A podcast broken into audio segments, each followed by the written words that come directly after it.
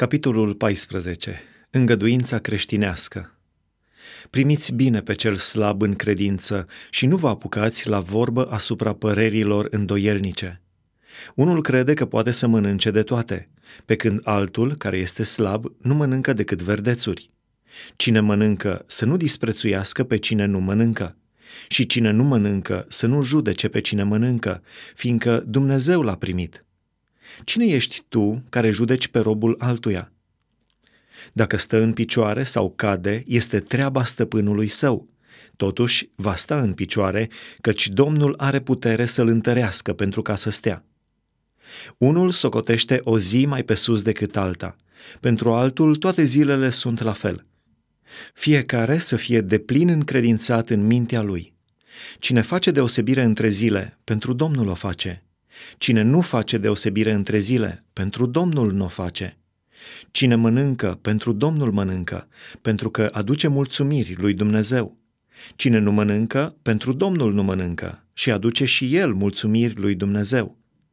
În adevăr, niciunul din noi nu trăiește pentru sine și niciunul din noi nu moare pentru sine.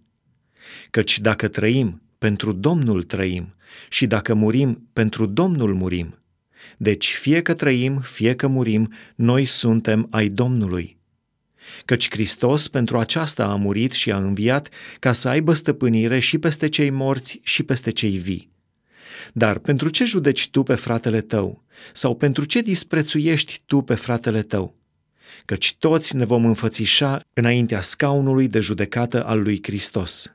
Fiindcă este scris – pe viața mea mă jur, zice Domnul, că orice genunchi se va pleca înaintea mea și orice limbă va da slavă lui Dumnezeu. Așa că fiecare din noi are să dea socoteală despre sine însuși lui Dumnezeu. Să nu jignim pe fratele nostru. Să nu ne mai judecăm dar unii pe alții, ci mai bine judecați să nu faceți nimic care să fie pentru fratele vostru o piatră de poticnire sau un prilej de păcătuire – eu știu și sunt încredințat în Domnul Isus că nimic nu este necurat în sine și că un lucru nu este necurat decât pentru cel ce crede că este necurat. Dar dacă faci ca fratele tău să se mâhnească din pricina unei mâncări, nu mai umbli în dragoste. Nu nimici prin mâncarea ta pe acela pentru care a murit Hristos. Nu faceți ca binele vostru să fie grăit de rău căci împărăția lui Dumnezeu nu este mâncare și băutură, ci neprihănire, pace și bucurie în Duhul Sfânt. Cine slujește lui Hristos în felul acesta este plăcut lui Dumnezeu și cinstit de oameni. Așadar, să urmărim lucrurile care duc la pacea și zidirea noastră. Să nu nimicești pentru o mâncare lucrul lui Dumnezeu. Drept vorbind, toate lucrurile sunt curate – Totuși, a mânca din ele, când faptul acesta ajunge pentru altul un prilej de cădere, este rău.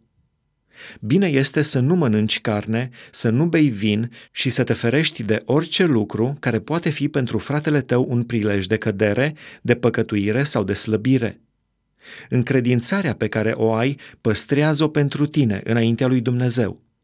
Ferice de cel ce nu se osândește singur în ce găsește bine – dar cine se îndoiește și mănâncă este osândit, pentru că nu mănâncă din încredințare. Tot ce nu vine din încredințare e păcat.